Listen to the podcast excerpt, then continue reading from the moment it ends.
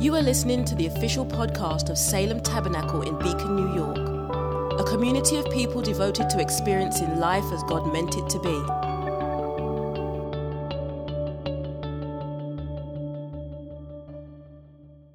And so I want you to hear the Bible being read as sermon one, and then what I'm going to say are kind of like footnotes to the actual sermon itself. But these, these texts, especially when you put them next to each other like this, they preach.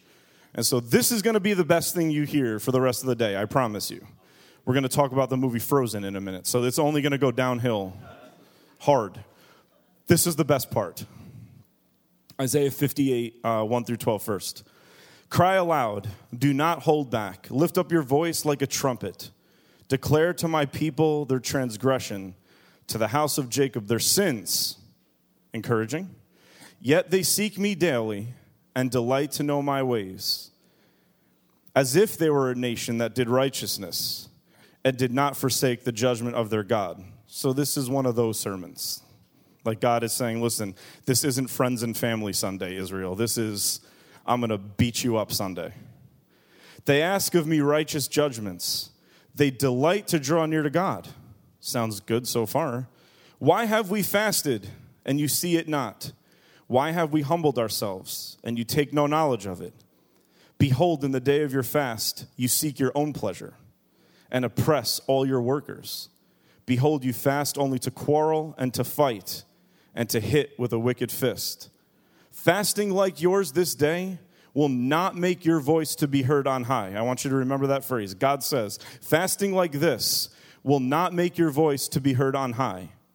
Is such the fast that I choose a day for a person to humble himself? Is it to bow down his head like a reed and spread sackcloth and ashes under him? Will you call this a fast and a day acceptable to the Lord? Is not this the fast that I choose? To loose the bonds of wickedness, to undo the straps of the yoke, to let the oppressed go free, and to break every yoke? Is it not to share your bread with the hungry? Like you're fasting, and so you should have extra bread because you're not eating it? Is it not to share your bread with the hungry and bring the homeless poor into your house? When you see the naked, to cover him and not to hide yourself from your own flesh. What's the first thing Adam and Eve did? Mm. Maybe we don't like to fast because we like food, or maybe we don't like to fast because we actually see ourselves when we do. You know how many times I walk over the refrigerator and open it when I fast? And I realize, my God, how many times do I? I must come into the kitchen. I might be in the kitchen more than my own bedroom. Like, that's. Then shall your light break forth like the dawn, and your healing shall spring up speedily. Your righteousness shall go before you. The glory of the Lord shall be your rear guard. Then you shall call, and the Lord will answer. You shall cry, and he will say, Here I am if you take away the yoke from your midst, the pointing of the finger, and the speaking of wickedness. If you pour yourself out for the hungry and satisfy the desires of the afflicted, then shall your light rise in the darkness, and your gloom be as the noonday. And the Lord will guide you continually and satisfy your desire in scorched places and make your bones strong. And you shall be like a watered garden, like a spring of water, whose waters do not fail. Your ancient ruins shall be rebuilt. How many know that we just prayed for some young? They're going to be ancient ruins one day, and if they should become ruins, we want them to be rebuilt? I hope so. You shall raise up the foundations of many generations. You shall be called the repairer of the breach, the restorer of streets to dwell in. That is who God is saying we are called to be the repairer of the breach and a restorer of streets to dwell in. 1 Corinthians 2. And when I came to you, brothers, I did not come preaching to you the testimony of God with lofty speech or wisdom, for I declared to know nothing among you except Jesus Christ and Him crucified. And then Matthew chapter 5. You are the salt of the earth, but if salt has lost its taste, how shall its saltiness be restored? It is no longer good for anything except to be thrown out and trampled under people's feet. You are the light of the world. Who is? You are. Is Jesus also the light of the world? but so are you. You are the light of the world. A city set on a hill cannot be hidden. And then verse 20 For I tell you, unless your righteousness exceeds that of the scribes and Pharisees, you will never enter the kingdom of heaven. Let's pray. Holy Spirit, we pray right now that in every church in our area, people would be coming into your house hungry for a revelation of Jesus. And they would leave like a cascading river of life mingled with fire for the life of the world. In your holy, precious name we pray. And everybody said, Amen. We're in a series called Valuable. We are not just talking about how to have values, but to how to be able to value people. The statement we made last week is Salem is not a church that holds stances tightly while holding those people who don't follow those stances loosely. If we hold stances tightly, and we do, it's so that we can love people appropriately. People won't come, people won't see Jesus because of what we avoid. What we avoid shows that we've been walking with Jesus.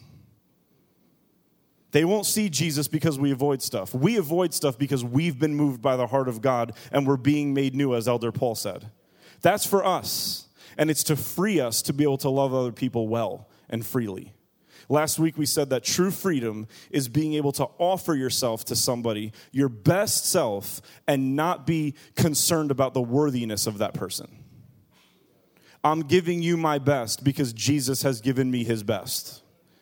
And that is the only thing that should stand. Amen? So I'm a bad parent. I'm going to do this at the beginning. Stuart, that was mean. He said, Amen. I am a bad parent. And um, let me tell you, I, I have heard in my life in church, I've been to four churches in my life. And back in the day, man, we said some crazy stuff as Christians. And I heard people say, I'm going to follow the rules and my kids are going to be right. That's where that emoji face came from. That's exactly where that face, that face happened then. We just didn't have the technology to put it out there. But somebody said, he's like, I'm following biblical principles and my kids aren't going to be like other people's kids. Even like as a young person, I'm like, dear God, I pray for this person because my parents did a really good job and I'm the worst. Like, wow. No, I'm, I'm a bad parent. And, and besides the seriousness of that statement, um, surprise, surprise. I know when you hear me and look at me and stuff, you're like, wow, he must be perfect. But I'm not. I'm, I'm definitely rough. Um, I have started listening closely to Sophia, who performs Frozen for us on a nightly basis. And to tell you the truth, if I hear the song one more time, I might just die like I'm beginning to know what a heart attack feels like because there's a point, and like she's not here right now. Like Sophia, she could sing a little, but she like wouldn't make it to Hollywood if she was on American Idol. You know what I mean? Like they'd be like, "Wow, you'd be really good, like you know, on karaoke night, like that kind of thing." And she sings it, and like high notes for her are not high notes; they're just yelling louder, right? And so finally, one day, we're in the car and we're driving, and she's like, I want to listen to Frozen. So Frozen 1 soundtrack came on, and the song Let It Go came on. Eh, oh my God. And I heard it. And I actually heard the second verse. So I'm going to preach this whole sermon today, those texts that we just read from this concept that I realized Elsa is kind of like a postmodern feminist. And we're going to talk about it for a minute.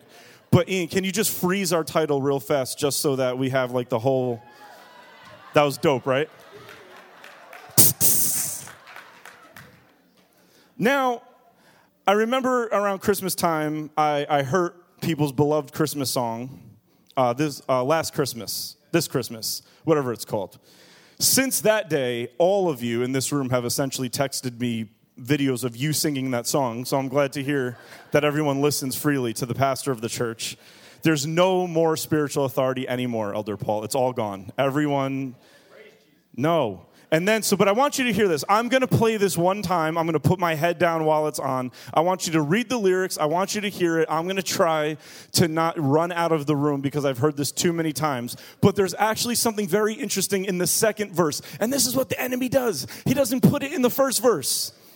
Because we all know the first verse. He puts it in the second verse when you're already kind of like out the door, ready to shoot yourself for hearing the song again. He throws it in the second verse. And I actually heard Sophia sing these words, and it scared me to death. Listen. It's funny how some distance makes everything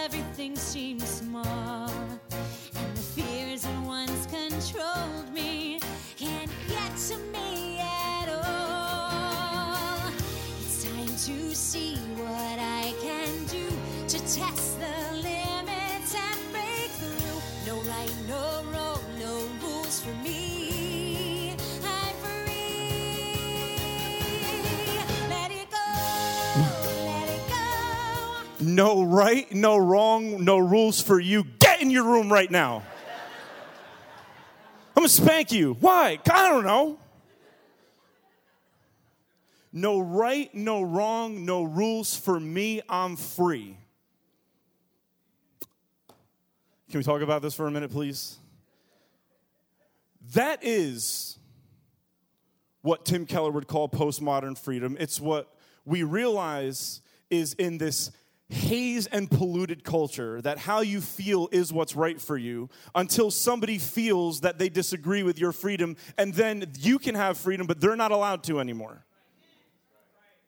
We live in a hyper focused world where, even when it comes to something like homosexual marriage, that if you, we can sit here, like, here, and I'm just gonna be very real with you. In this church, I, it's so funny what happens. I sat down with Jacqueline one week, and a family came in and said, You know what? You guys are just a little bit too Republican for us. We're like, Well, we never said anything like that. That same week, look at the person next to you and say, That same week, Another couple sat with us and said, We're way too Democrat for them. I'm not lying. There are people here who think that my morality stances are way too loose, but there are people out that don't go here that think I'm a bigot. And it's, please pray for me, number one. Like, it's, it's very difficult and mind warping to realize that you live in this world and you see it in the movie Frozen, where at the beginning of the movie, she's got this power that she doesn't know how to handle. And so her parents make her stay in a small room. They make her wear gloves. They say, conceal, don't feel. And she's not allowed to leave this tiny little space and environment. And that's a way for them to keep her safe from misusing her freedom. That's called legalism and moralism. If I keep you away from everything that's bad, you won't hurt yourself and you won't hurt anybody. What inevitably happens in that person is that they become free and then sing dumb lyrics like no right, no wrong, no rules for me. I'm free. But if there's no right and no wrong, you're anything but free because that means other people have no right and wrong on how they respond to you and can actually hurt you really bad. If there are no rules, that's good in your mind when you think it, but that means I can do whatever I want to your freedom, and you can't tell me I'm wrong because no right, no wrong, no rules for me either. Now I'm gonna be free. Well, no, I'm free. Now we're gonna fight to see who's the most free, and what we end up with is back here to legalism again. There's these poles that exist where there's strict, mindless, demonic moralism that says stay away from everything and you'll be right with God. And then there's this no, no, no, no, no. Jesus, he who the Son sets free is, but not that kind of free. But it's expressed like it's that kind of freedom. And so I'll date how I want, and I'll live with who I want, and I'll drink how I want, and I'll eat how I want, and I'll be the gender that I want, and I'll do all of these things that I want. And it's turning into utter and complete chaos. And that's all I'm going to say on the matter for now.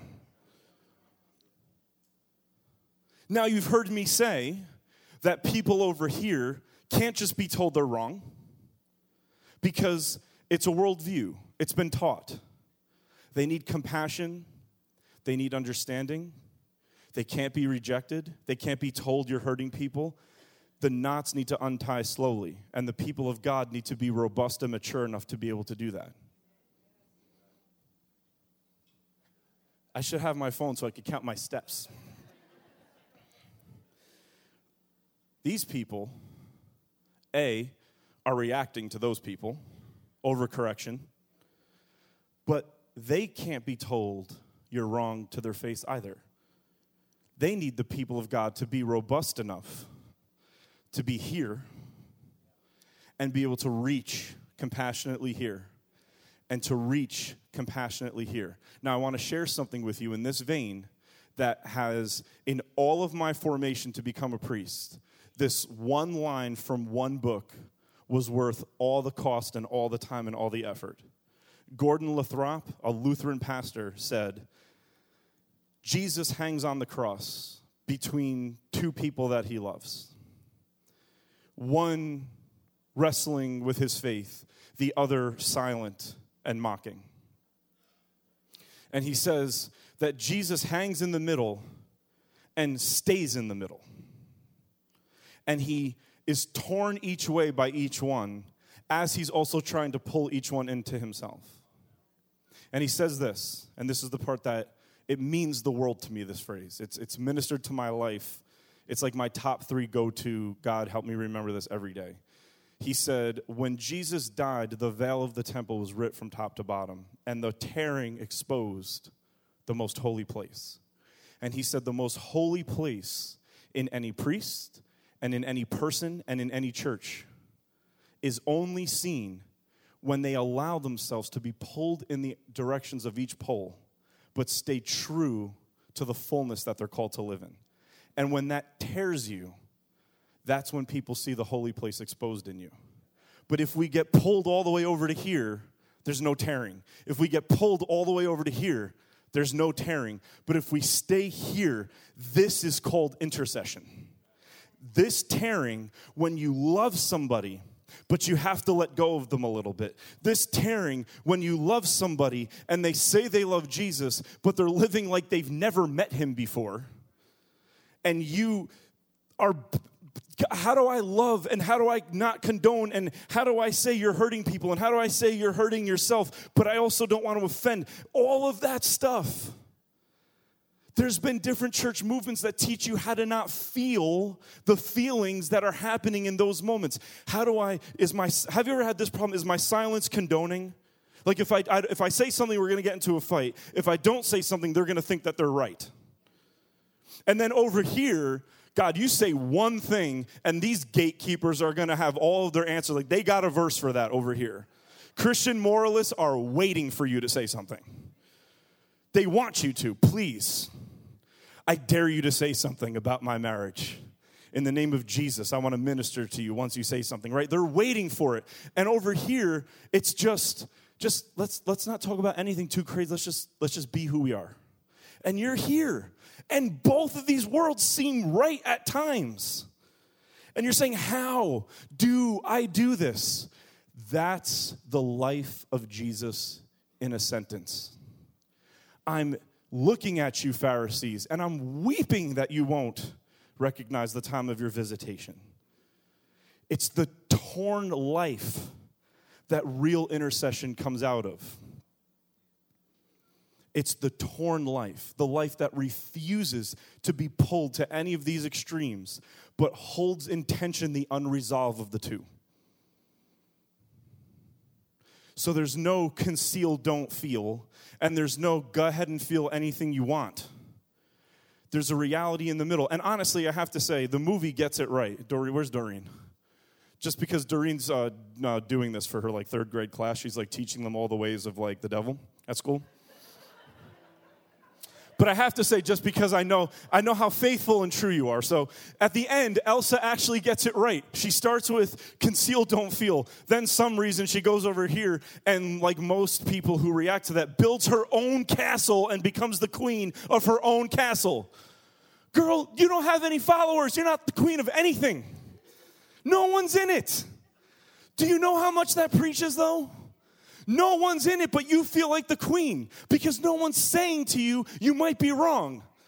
Oh my God. Anyway, at the end of the movie, and Ian actually pointed this out to me because this is Ian's spirituality. Ian's got a frozen spirituality. Ian said, Wait, what Elsa did with Olaf at the end, isn't that exactly right? She used some of that power to give enough flurry to the snowman so he didn't melt? So it wasn't destroying people with your ice, and it wasn't building your own castle with it, it was an ice skating rink at the end. Just enough where we can all have life. Just enough where the snowman doesn't melt, but we can all still live in summer. That's what our morality is meant to be. It's not meant to be shards of ice being shot at people or our own autonomous lifestyle thinking that it's spiritual. It should create the ability to enjoy. That is the gospel according to Frozen. Not bad. But now I have to preach a sermon.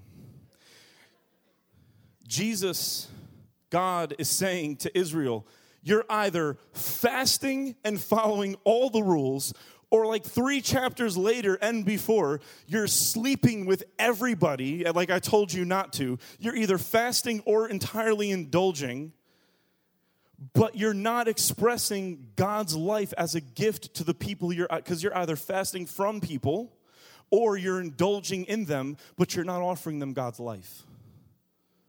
You're not offering them God's life. Walter Brueggemann said Israel had a mouthing faith, a faith that they said, but not a faith that they embodied. They either avoided, conceal, don't feel, or indulged, made their own castle that wasn't the temple. This really does preach Frozen. I should watch it. Is there a part two? I heard. Yeah. I'm only kidding. I know there's a part two.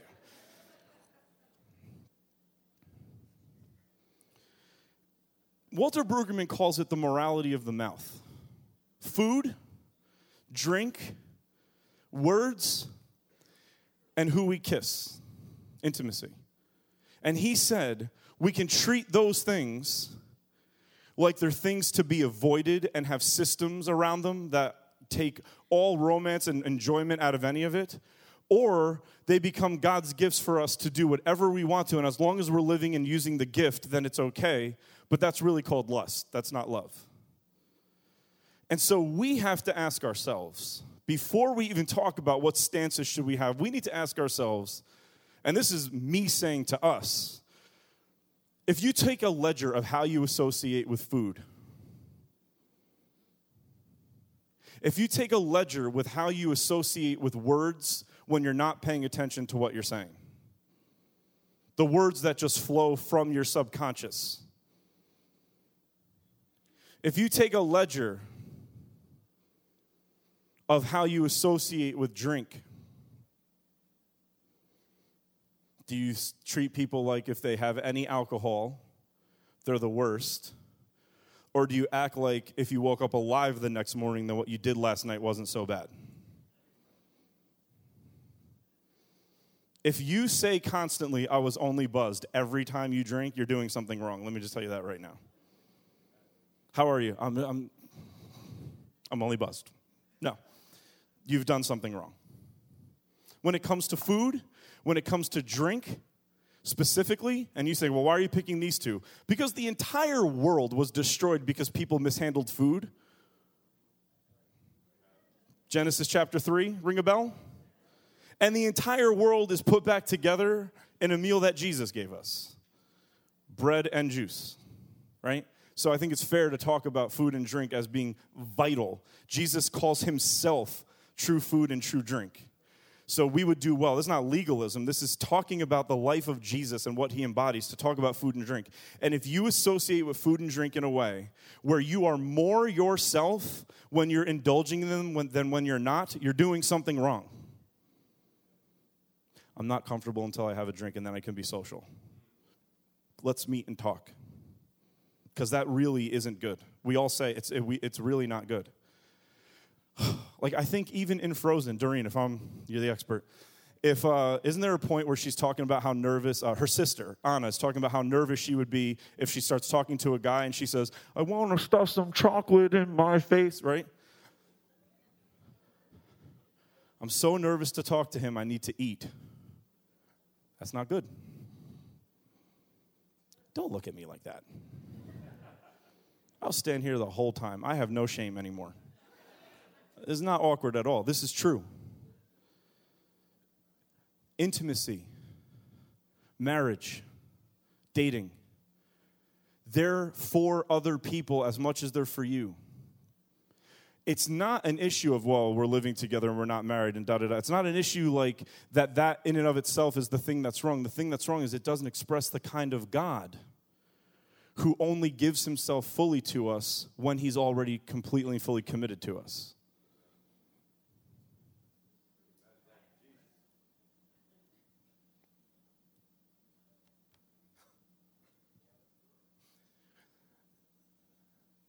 We've changed. Let me tell you, we're about, if, if this is strict moralism and this is like open freedom, we're about here.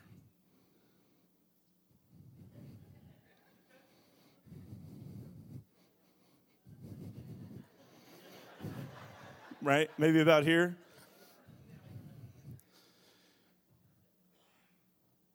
I watched The People versus O.J. Simpson on Netflix.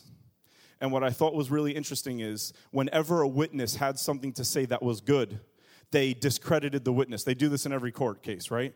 They discredit the witness because if their lifestyle can be seen to be really bad, then their witness to even something they saw can be discredited. That's why we have to live right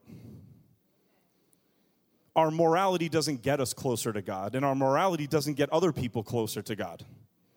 Our morality validates what we say. Okay, listen, listen, you, you all preach on a Sunday. Watch this. I'll go back to the Bible again, just in case you all think I'm going off on crazy train someplace. James says this Who is wise and understanding among you? By his good conduct, let him show his works in the meekness of wisdom. Listen to this. But if you have bitter jealousy, that's not anybody here, and selfish ambition, none of us, in your hearts, do not boast and be false to the truth. This is not the wisdom that comes down from above, but is earthly. Listen, this is not the wisdom that comes down from above. It's an earthly wisdom, it's an unspiritual wisdom, it's a demonic wisdom. For where jealousy and selfish ambition exist, there will be disorder and every vile practice. Watch this. But the wisdom from above, there is wisdom that is wise, and it's a wisdom that isn't from God. Just because it's wise, just because it makes sense, just because it seems right, doesn't mean it's the kind of wise and sense and right that is from God. There are two kinds of wisdom. Wisdom, along with us, has fallen as well. And it is so easy for us to say something makes sense over here or over here. It makes sense to avoid everything as a way of being good. It makes sense to experience everything as a way of being good. And both of those forms of wisdom are selfish ambition. This one is, I'm going to live right so that I don't burn in hell when I die, which is selfish. And this one is, I'm going to live right by getting all of the pleasures and stuff that I can get right now. Both of them are as arrogant as each other. Telling people that if they don't believe in Jesus, they'll burn in hell makes people want to believe in Jesus so they don't burn in hell, which means they're choosing Jesus for themselves.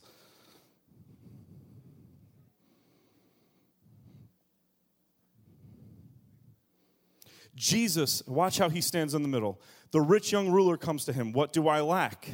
And Jesus says, You lack one thing. Go sell all that you have. And it says that Jesus loved him and said, You lack one thing. Go sell what you have. So here's Jesus. And he says to this person who's followed all the commandments, It's this guy. I've done everything right. I've concealed, don't field, whatever. Jacqueline's not here right now, so I could use all the broken English I want.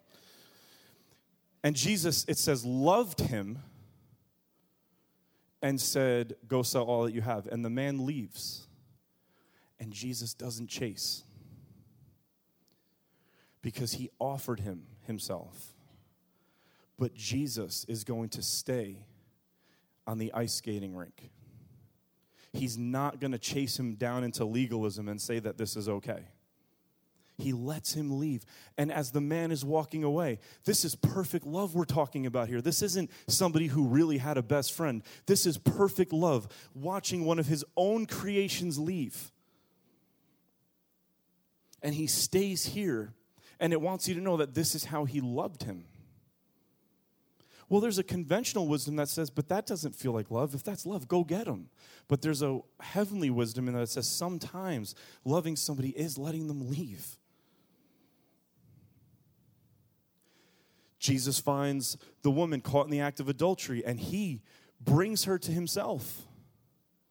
And he forgives her. He essentially takes her punishment on himself. And then when she stands up, he says, Now go and sin no more. He doesn't say the way you were living was right. He just says, I'm not going to deal with it the way those people deal with it. They want to throw stones because they want to eliminate unrighteousness. Jesus is saying, I want to break into your unrighteousness and love you in the midst of it. I'm not saying go back to it and build your own castle. No right, no wrong, no rules for me. I'm free. She's completely not free, and neither is he for that matter, the rich young ruler. They're both enslaved to the thing that they think is the good life, following all the rules, enslaved, doing anything you want, enslaved. And Jesus is healing both by drawing one to himself and by letting one walk away. But it takes a robust, mature Christian faith to live in that middle ground. And if you're looking for the way to do it, the way to do it is you have to tear. It has to tear you. There isn't. I, I literally said to uh, Dr. Green today, I said, Chris, I feel like pastoring is so immoral because all I do is bring up these great questions, but then I can't give an adequate answer for them, and it feels so wrong. It feels so wrong to say, here's, here's what we need to do. We need to be torn. Well, what does that mean? I'm not exactly sure what that means. And Chris said, that is being torn. It's the feeling of, I can't, I love you, but I can't go over there with you. I love you. I'm going to come over here and I'm going to get you, but we got to be going this way together. The prodigal father never leaves his estate. He runs to the end of it, but he didn't go to the pigsty. His love did. His love did but he didn't. Salem, hear this. The younger brother in the pigsty knew he could go home. I'm going to go home and I'm going to be a servant. My father will let me do that. He knew that because the father's love went where the father's physical presence wasn't. He knew he could come home. So that speaks to the character of the father. The father knew how to stand here but still let that person know my love is with you and I'm here for you. But you know the phrase like I'll be there for you? Here's what we need to be saying. I my love will be there for you, but my body will be here for you.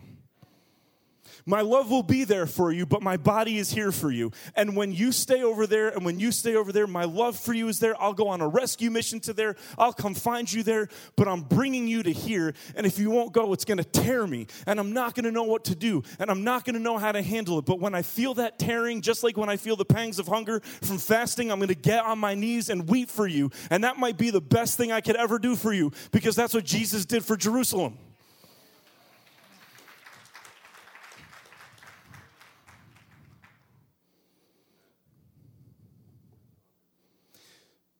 Thank God, we were joking about this at dinner last night. Thank God the shortest verse in the Bible is Jesus wept. And the second shortest verse in the Bible is not Jesus stopped weeping. I think he still does. Because I think we still tear him. Because as long as we are the way we are and he is who he is, he's always longing. I didn't say we crucify him again. His love. He wants, he yearns, he desires you. But he won't change who he is to get along with us. He'll impart who he is into us, but he won't change who he is for us. We can't change who we are for legalists or for relativists. We have to be who we are. Yes, we need stances. Yes, Salem has them. Yes, we need to have our views on things. But yes, and, and this is something um, one of my bishops says have your stance. This goes for all of us. Have your stance on a thing. But listen, this is so good. Have your stance on a thing, But never imagine yourself executing that stance if you can't tie it to a face and to a situation. What's your view on alcohol? I have a view. But I can't imagine saying all of my view on that unless I'm looking at a person in a situation that is affected by it. And then, then I can say what, my view really is. Because my view in a system is one thing, but my view in practice, we, we glean from that system to then go into the case by case by case by case by case by case by case scenarios and handle them all differently because every one of you is different and every one of you should be pastored very differently by me even if you were all doing the same thing wrong and we were all sitting here talking about the same thing, nobody was tithing. Like, why isn't anybody tithing? And you're all staring at me like, we are never giving another dollar to this church again. I wouldn't be able to stand up here and address it. I'm just picking tithing because it's safe, which you know you're preaching a dangerous sermon when tithing is safe. when that's the safe play, we've, we're, we're in deep waters. If all of you are doing the same thing wrong, and I was asked to address it. What I would have to say is clear my schedule because I need to have a lot of one on one meetings. Because all of you would have to, it'd have to be handled differently. It would have to be handled, but differently. It would have to be handled, but differently. That's the key. Torn well, you told this person this. I did this to my parents all the time. You let Christy get away with this, not me. Why not me? Because they actually cared about us as people and not as a blanket statement called children. My parents loved me. I said loved, they still do. they love me, me, not the idea of me. And so they treat me differently than my sisters. And we live in a world that acts like that's that's not fair. It is the only thing that's fair is for people to see the you that you really are and handle it accordingly, not according to an impersonal, dehumanized system that always leads to isms that are never good. Moralism, racism, genderism. Okay, we'll close now in a minute. Jesus says, unless your righteousness exceeds that of the scribes and the Pharisees. I want you to look at this definition of righteousness that he says. You got it up there, E? Yeah. There's two definitions of the word righteous. I want you to look at 1B integrity, virtue, purity of life, rightness, correctness of thinking, and acting. This person loves that definition right thinking, virtue, doing it right, staying away from drugs and cigarettes and sex and all that kind of stuff.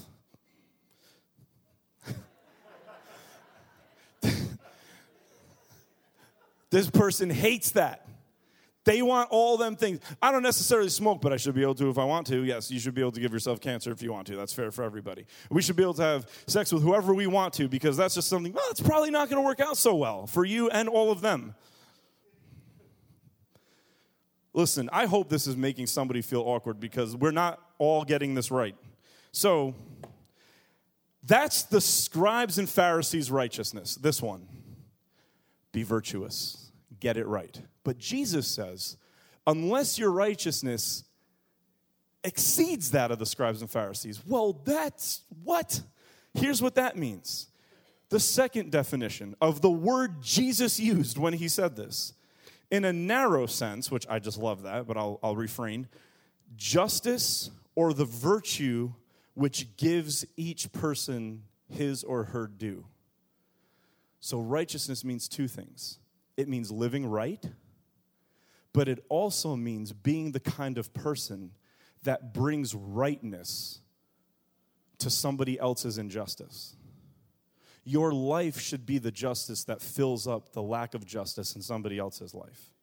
And that's what the Pharisees weren't doing. They were living right, but nobody was getting better because of their right living. No one was getting more right. And isn't that God's plight to Israel in the Isaiah text? You're fasting, you're refraining, you're saying you desire to seek me, but the people that work for you, they're not living a better life.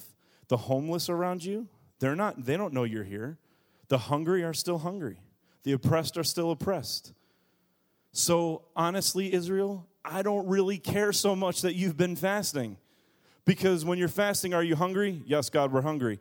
You know how that feels? Your neighbor feels like that every day, and you haven't done something about it.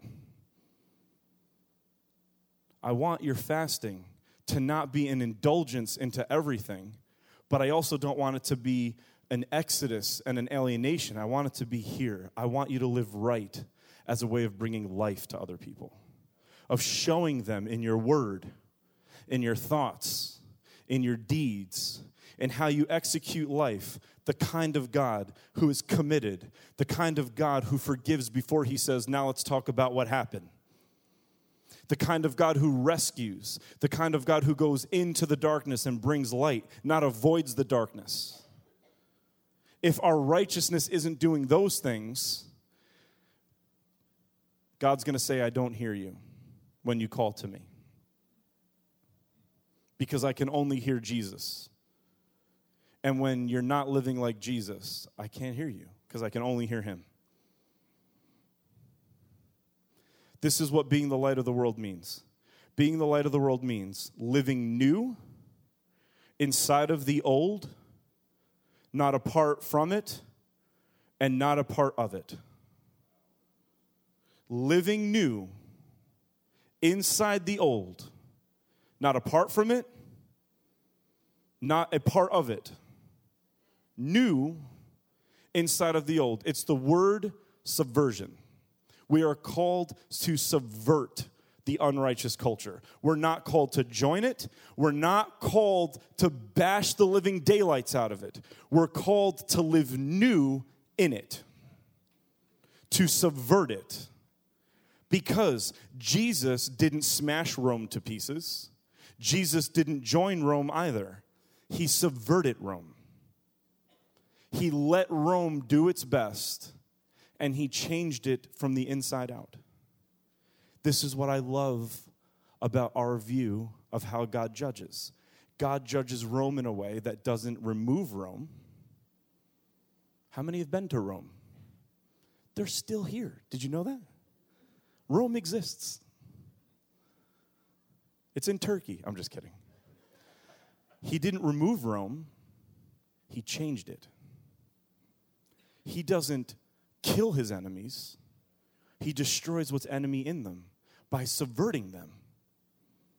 The first one to confess him was one of his enemies. Kill him. Oh my goodness. Truly, this man is the Son of God. You could say that Jesus destroyed that guy because he destroyed in him what made him enemy. I've been crucified with. It is no longer I who live. He's destroyed me. It's no longer I who live, but then this life I now live. I thought you just said you no longer live. He destroyed me so I can live. Tim Keller said, How can we pray that God would rid the world of evil and not rid the world of us? He's got to pull it apart, let the wheat and the tares grow together, and then we can pull the tares. And what are the tares? Not people, the evil in us. Relativists, moralists hurt people. They hurt people by destroying the person and saying they're so bad they're not worthy of love or worship or baptism or anything. And they destroy people by saying it's right to indulge in every toxicity that you can. The world needs us here, like Jesus on the cross, stretched and torn. And when we feel stretched and torn, let that tearing be the fasting pangs. Because here's what I want to say here's how good God is. He says, fasting like this, and I won't hear you.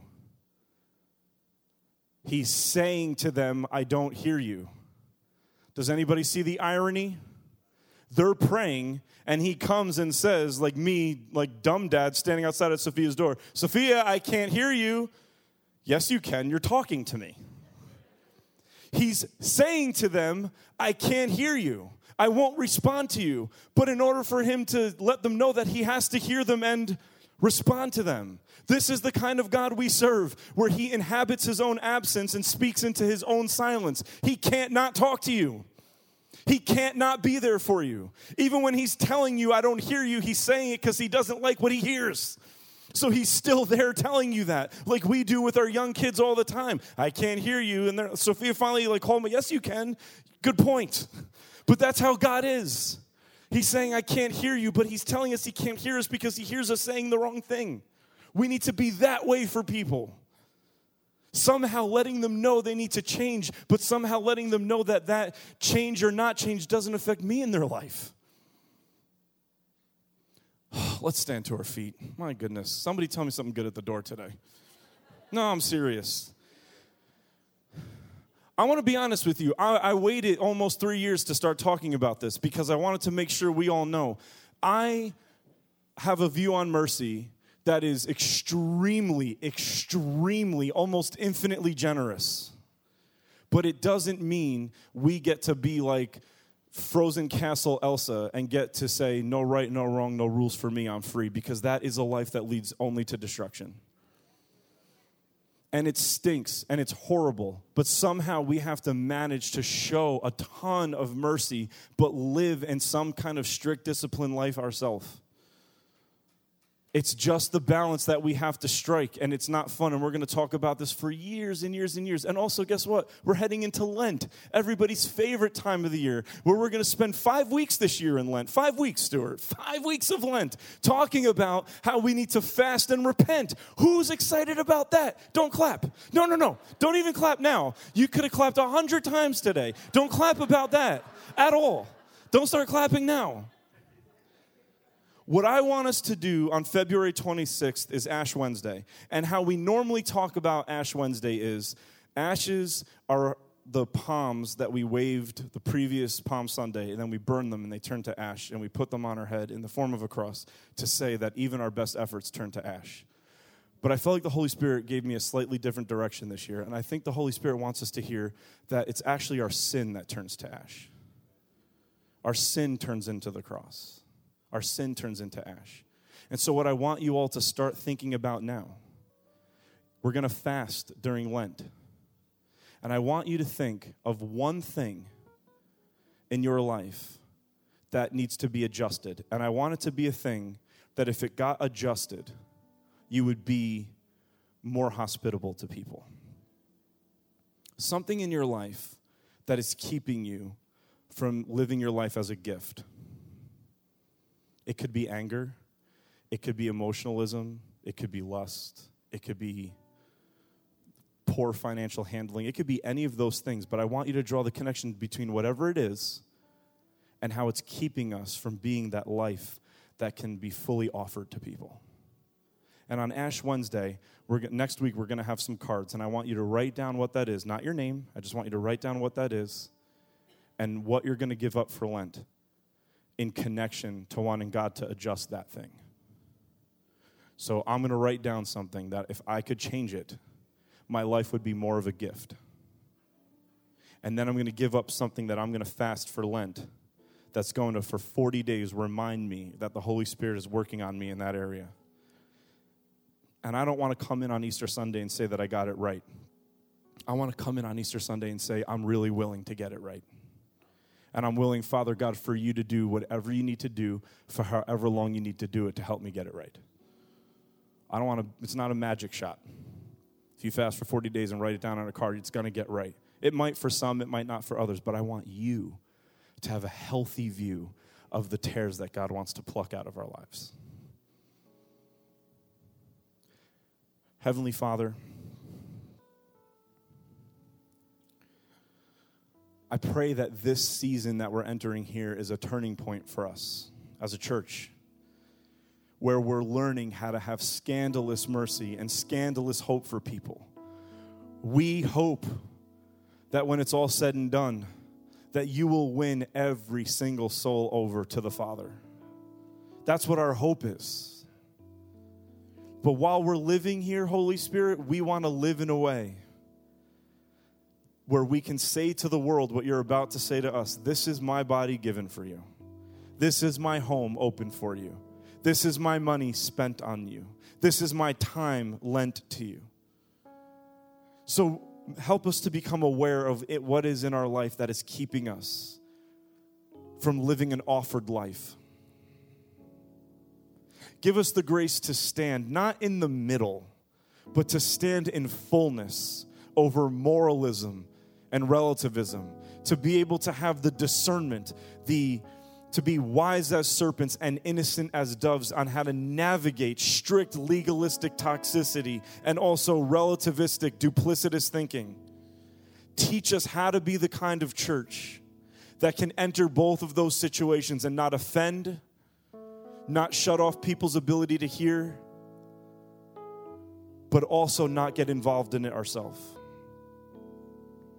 We need to be led and guided by you, Holy Spirit. And so I pray right now that we would all remember the night when you were betrayed, the night when relativism and legalism converged on you on the same night, and you offered yourself to both of it. But you stayed where you were supposed to stay. When they said to you, We'll believe in you if you come down, you didn't violate your stance as the Son of God, but you stayed on the cross. How painful that must have been knowing that your own children were saying, Fine, we'll talk to you if you can just come down. And you didn't. I want Salem, Father God, to have that kind of rebellion, to stay in the cruciform life. I want us to say, I've determined to know nothing except for Christ and Him crucified. Help us iron this out over the years. Because on the night when you were betrayed, you looked at that betrayal and you said, This bread is my body and this blood is my cup, and it's offered for you. You won't take me from the path that I'm on, but you're invited to come on it with me. And so, Holy Spirit, I pray right now that you would fall on these elements and make them for your people the body and blood of Jesus, the food and drink of new and unending life in Him.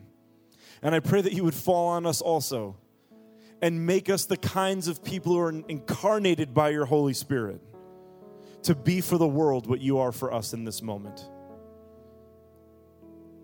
In your holy, precious name we pray. And everybody said, Amen. The ushers will release you from the back to the front. Come to the table this morning.